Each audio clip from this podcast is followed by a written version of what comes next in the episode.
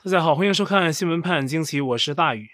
在前一天节目的最后呢，我跟大家介绍了美国媒体对一名大陆新疆警察的专访，披露了很多第一手消息啊。最重点的内容呢，就是中共警察如何虐待新疆人，还有很多中共在新疆运作的内幕。那这位化名为江的前中共警察说自己在2015年收到一封来自北京的信，要求各省啊都派一批警察前往新疆支援，总计是15万人，他也是其中之一。那他在新疆执行任务的过程中呢，亲眼目睹了一幕幕人间悲剧。他说，所有被拘留的新疆人啊，就算是妇女和儿童，都一样要遭受殴打。那酷刑啊是家常便饭，什么性暴力啊、老虎凳啊、电刑，或者是几天几夜不让睡觉，这都在里面发生着。他现在已经流亡到欧洲，他说呢，自己还是时常因为在新疆的经历失眠，被酷刑虐待的人呢，那惨痛的场面还时常浮现在他脑海中。这是在中共警察队伍里面啊，相对来说还是有点良知的警察，而且能迈出这一步呢，亲身来揭露啊，这是很难能可贵的事儿。可是我在昨天节目中啊，也跟大家分享了一点，就是中共对其党员啊，已经没有任何粘合力了。所谓马列主义信仰啊，早已破产。如果没有高官厚禄的利益驱使，他没有任何值得其党员留恋的地方。而对其他更多人来讲呢，共产党只不过是暴政集权的代名词。人们在不甘中隐忍着，那一旦有机会呢，就会把不满宣泄出来，以至于更激烈的宣泄。那当然，小粉红也是有的，但是它的统治基础越来越不稳定，而这种不稳定呢，站在甲板上的一般民众啊，感受可能有限。可是所谓高高在上的啊，站在桅杆顶上的那些中共高官，会更加感受到风浪里的剧烈晃动。我相信啊，在这位新疆警察之后，那接下去啊，会有更多人从中共体制中出走，也还会有勇士站出来揭露中共在暗地里所做的那些龌龊之事。那就算在国外呀，对中共进行揭底研究也成为潮流。美国、澳大利亚、法国，以至于更多国家的政府机构或者智库，都在挖掘中共海内外的罪恶。例如我在9月25号的直播节目中为大家介绍的法国国防部的重磅报告，一共600多页啊，相当于一本中型词典的厚度，里面包罗万象啊，详细揭露了中共近些年的对外渗透行动以及关键的罪行，包括活摘器官呐、隐瞒疫情真相啊、镇压反龙宫，还有对台湾、瑞典、加拿大等国利用传统媒体、社交媒体、外交人员，还有海外小粉红，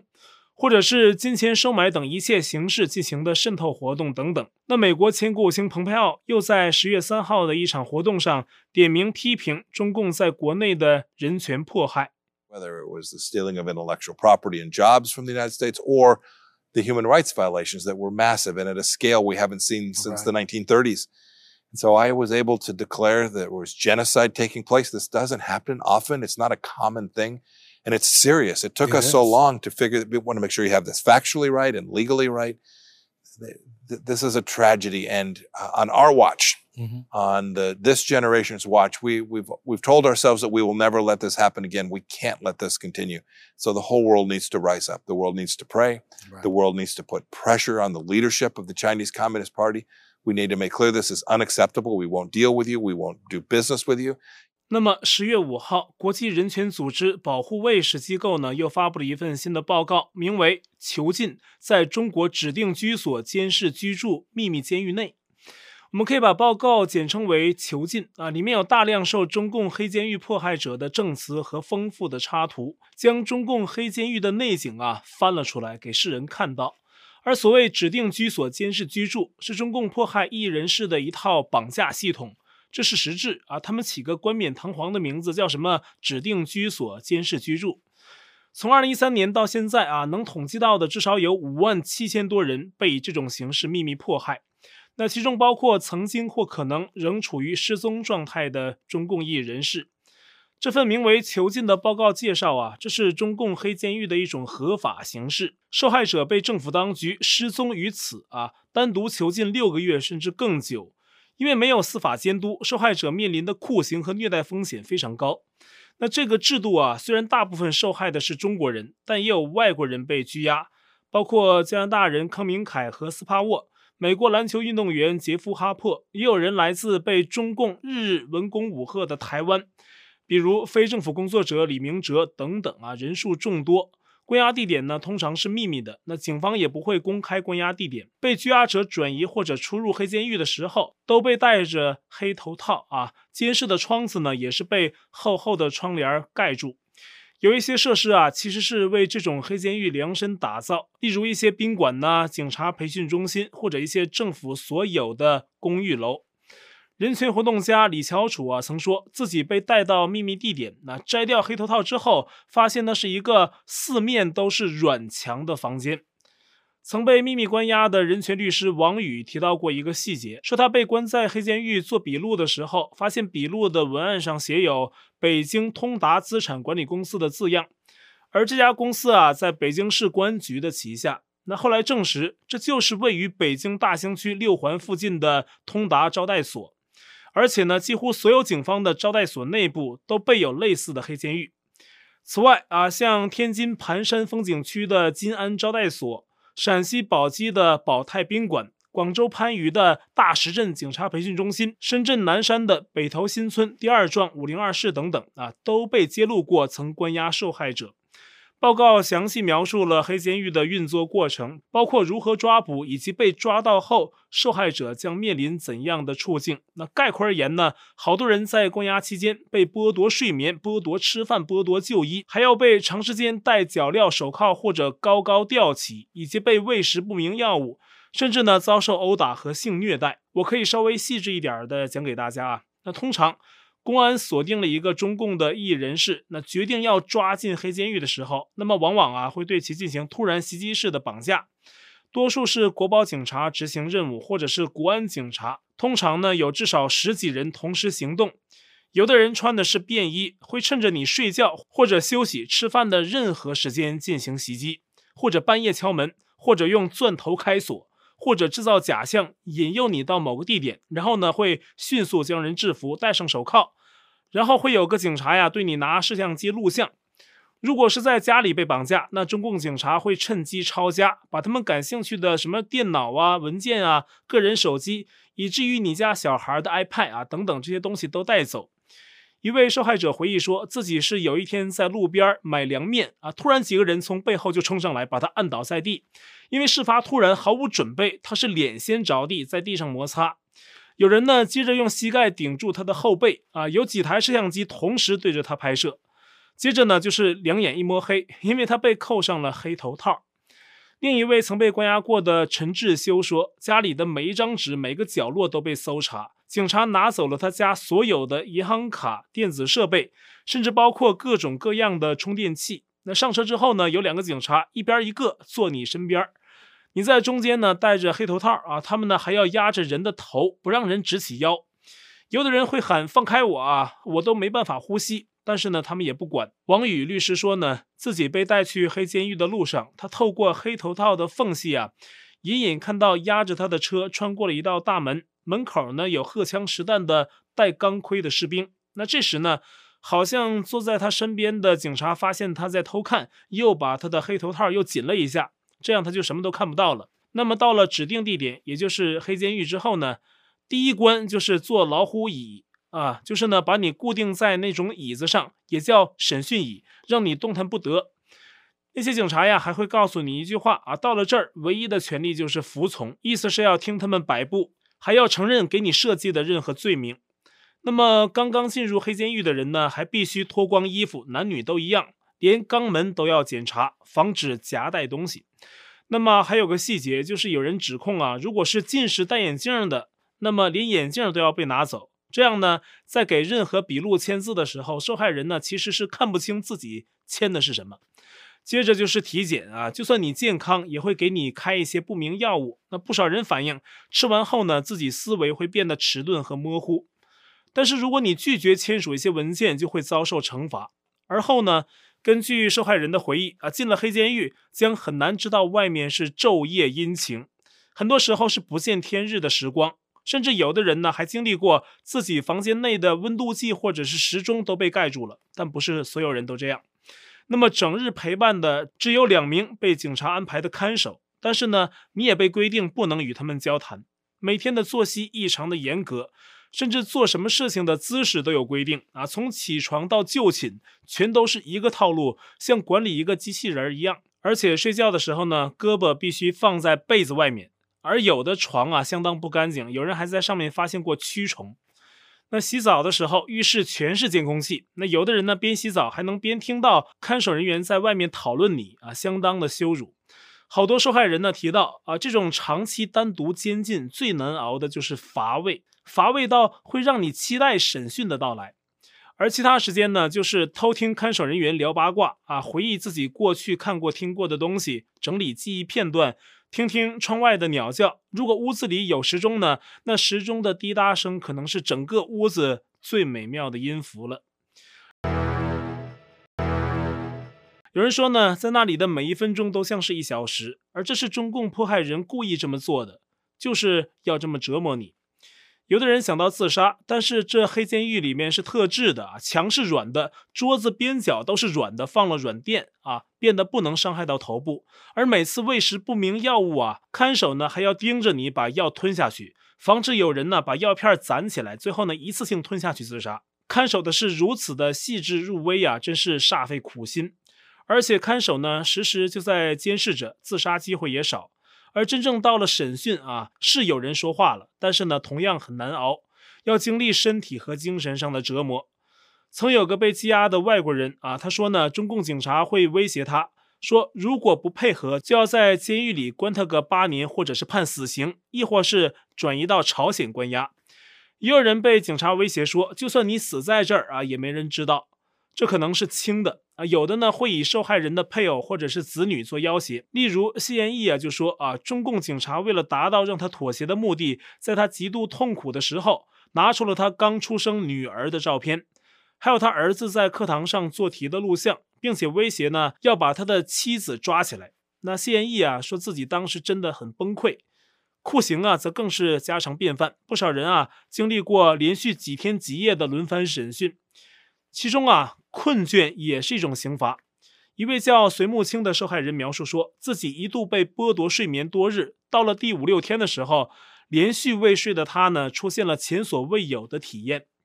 意识啊突然是变得模糊，全身啊会突然间火烤一样的炙痛，又突然间像冰冻一样的寒冷，是一种从未体验过的痛苦感觉。那么审讯过程中啊，同样会遭到暴力对待。那中共警察呢，也懂得如何避免留下施暴痕迹，通常会打人的背部和腹部，几乎从来不打脸，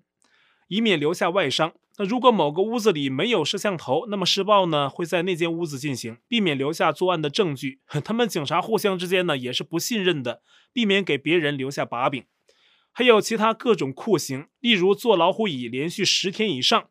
还有同时被5、6根的电棍折磨等等啊，只有你想不到的，没有他们做不到的。最后呢，有的人就算在不同情况下被释放了，那过了很久还会有被关押时的心理阴影。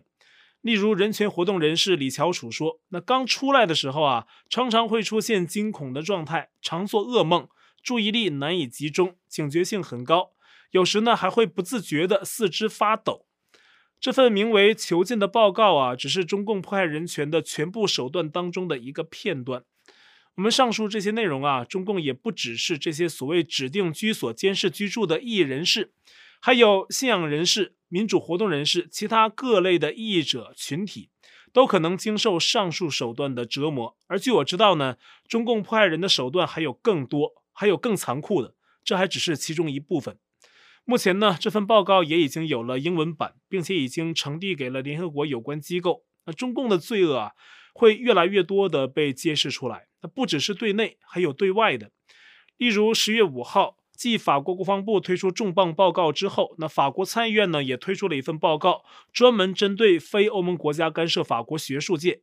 其中啊，对中共用词最重啊，称其手段和规模已经无以复加，无人能及，正在以各种方式运作。那从以简单的友好关系施压，再到从奖学金上玩手段，邀请学者去外国教书的机会啊，或者是以留学生啊、实习生的身份啊进行渗透等等。法国媒体《巴黎人报》呢也发了一篇相关的报道，举了法国布勒斯商学院的例子，称其70%的资金呢来自中共。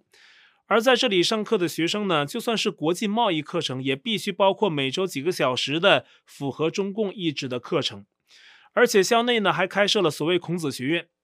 而我们多次提到过，斗争是共产党的本性之一，是国内要斗，在外面要斗，就算他党内啊也是斗斗斗。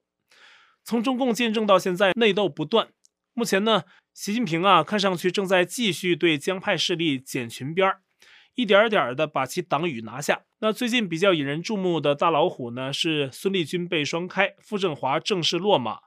而这两个人的问题呢，很可能牵扯到中共前政法委书记孟建柱，乃至于他们的总后台江派的核心人物之一曾庆红。而曾庆红的亲侄女曾宝宝10月4号呢，还在自己的微博上分享了一张电影海报，电影的名字耐人寻味，叫《至暗时刻》。那曾宝宝分享这张海报的时机啊，是他开的花样年公司没能在当天按期支付$2亿多的欠债。而根据惠誉评级机构估计，从现在起到2022年底，花样年呢需要支付近$20亿的国际债务，还有将近$10亿的本地债务。从表面上看呢，曾宝宝分享这个截图呢，为的是表明自己债务压身。但如果他的后台仍然如日中天一般，这些欠款呢根本不是问题。这反而让人觉得呢，中共的江曾势力啊在进入至暗时刻。而中共内斗的敏感程度，从我们昨天提到的胡舒立分享的那幅烤猪头照啊也能感受到。胡舒立是大陆财新网主编，财新有个栏目叫财新Mini啊，是个生活栏目。此前呢，胡舒立就经常在微博分享财新Mini的内容啊，这次分享了烤猪头，还配了文字说猪头不受待见，但这与人们观念有关啊。随即引用财新Mini的文字标题说，猪头如果做得好，还是相当可吃的。后来呢，胡舒立这篇微博文章啊被删掉了，但是财新网站还保留着那篇文章。外界解读，胡舒立分享的照片似乎在暗喻习近平。但是呢，也有熟悉胡舒立的旅美学者说，这应该不是胡舒立的意思啊。连跟胡舒立关系密切的王岐山都要说自己是习近平的报幕员，任志强呢也因为批评习近平而被捕判刑。那胡舒立这样公开嘲讽习的可能性不大，那这是海外一个旅美学者说的。但不管怎么样，胡舒立这篇贴文删掉了，就说明他很敏感，犯了当下的一个大忌讳，可谓是风声鹤唳。在习近平明年20大连任前呢，对江曾势力来说呢，可能是发难习近平的最后一个机会。习当局在这个时间段呢也非常紧张，继续在解体江派阵营。接下去的中共宫斗戏啊，可能还有高潮。而这种宫斗对台湾来说呢，可能不是好事儿。如果斗争的不顺利，可能台海呀就成了中共当局转移压力和注意力的一张牌，就可能在台海搅起风波。那么最近呢，就像金正恩前些年不断试射导弹一样啊，每次试射导弹之后，国际社会都很紧张，都纷纷向朝鲜政权喊话，要他们收敛，亦或是提出对话，这让不甘寂寞的金正恩呢一下成了新闻焦点。那中共搅动台海啊，最近不断派军机骚扰台湾空域，这有异曲同工之处。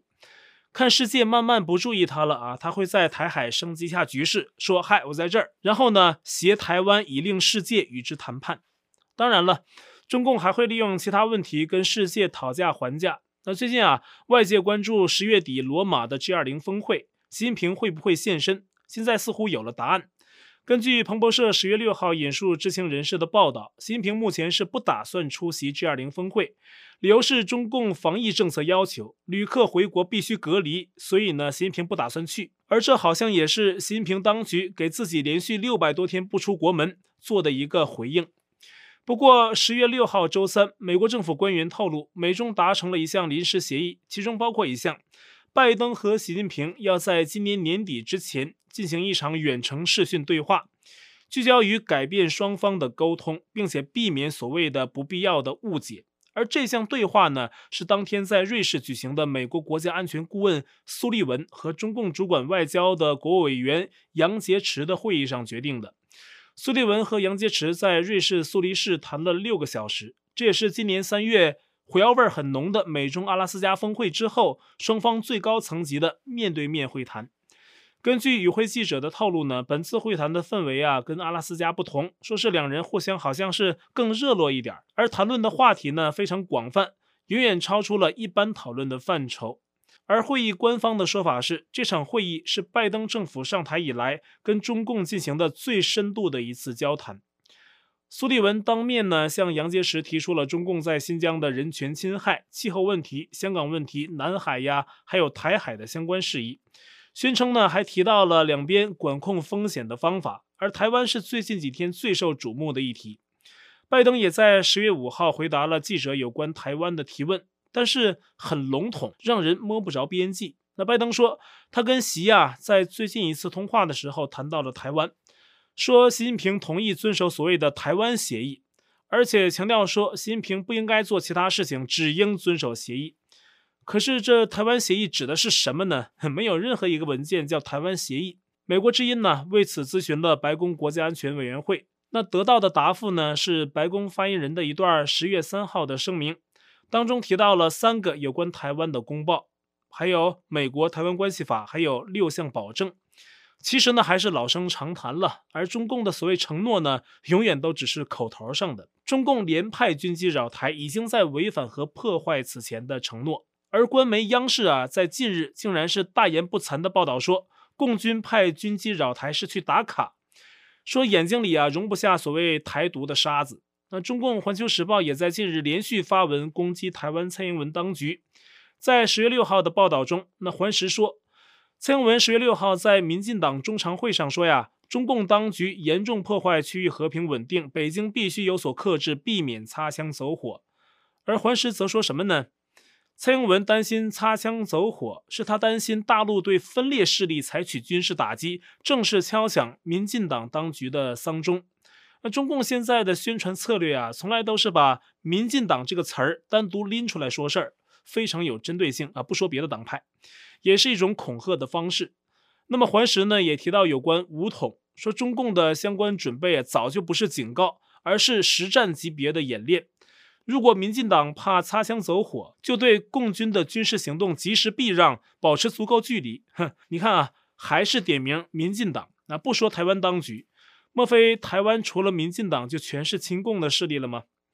最后环时还傲慢地说，民进党没有跟大陆军事对抗的资本并且提到民进党不仅要让军队避让共军，也必须在政治上收敛，才是唯一的选择。不然极限对抗是地狱之门。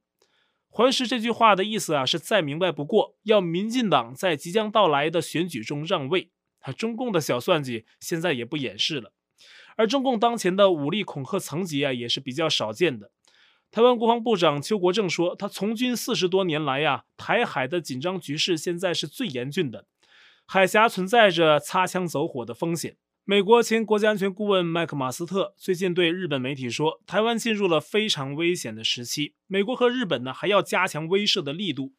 而他认为共军派军机频繁扰动，也显示中共发现台湾的蔡英文当局在不断提高防御能力。那么麦克马斯特提到2个时间点，说明年北京冬奥还有明年秋天的20大之后，是2个极度危险的时间点，必须密切关注。那么在共机扰台之时美国也派出了被誉为战力最强的驱逐舰拉尔夫·约翰逊号，配有96枚导弹和一体化的防空和反导系统。那么10月4号已经抵达了日本，而美军对此声明说，期待该战舰可以为印太和平做出重大贡献。10月5号，驻日本岩国基地的美国海军陆战队公布照片，其 F-35B 战机前2天首次在日本出云号直升机航母上起降。这对日本军队来说是个好消息，加强了防务。那对整个印太地区来说也是美国及其盟友合作作战的加强。10月6号，美军太平洋舰队还在脸书公布了3号的时候跟英国、日本等6国在冲绳西南联合军演的照片。而接下去2周这6国海军还会在南海进行联合演习。那这些迹象会对台海的紧张情势起到有限的稳定作用。好，我在 Telegram 上面的官方公告群是 t.me/news， 那观众讨论群是 t.me/xwpajq/US， 节目信箱是 xwpajq@gmail.com， 还有我的会员网站网址是大于US.com， 也欢迎您订阅本频道并点击小铃铛获得节目发布通知。那感谢您的收看，我们下期再会。